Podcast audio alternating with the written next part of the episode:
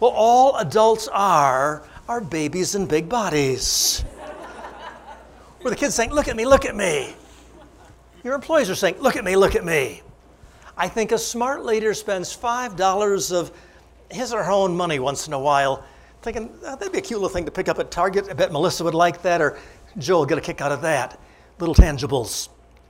I think of the Foxboro Corporation some time ago, having a hard time surviving. President told the engineers, I want you to stay here night after night overtime, develop some new product, save this corporation. After months of overtime, engineers solved the problem. Put together this little working model, this prototype. Runs the president's office, shows it to him. He's thrilled. President knows that's the salvation of the company.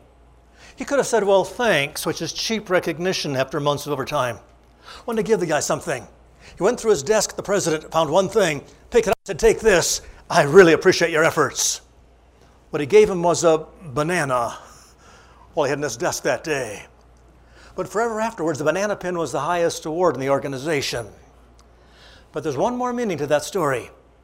That president was smart enough to know you give something tangible, but you also give something immediately.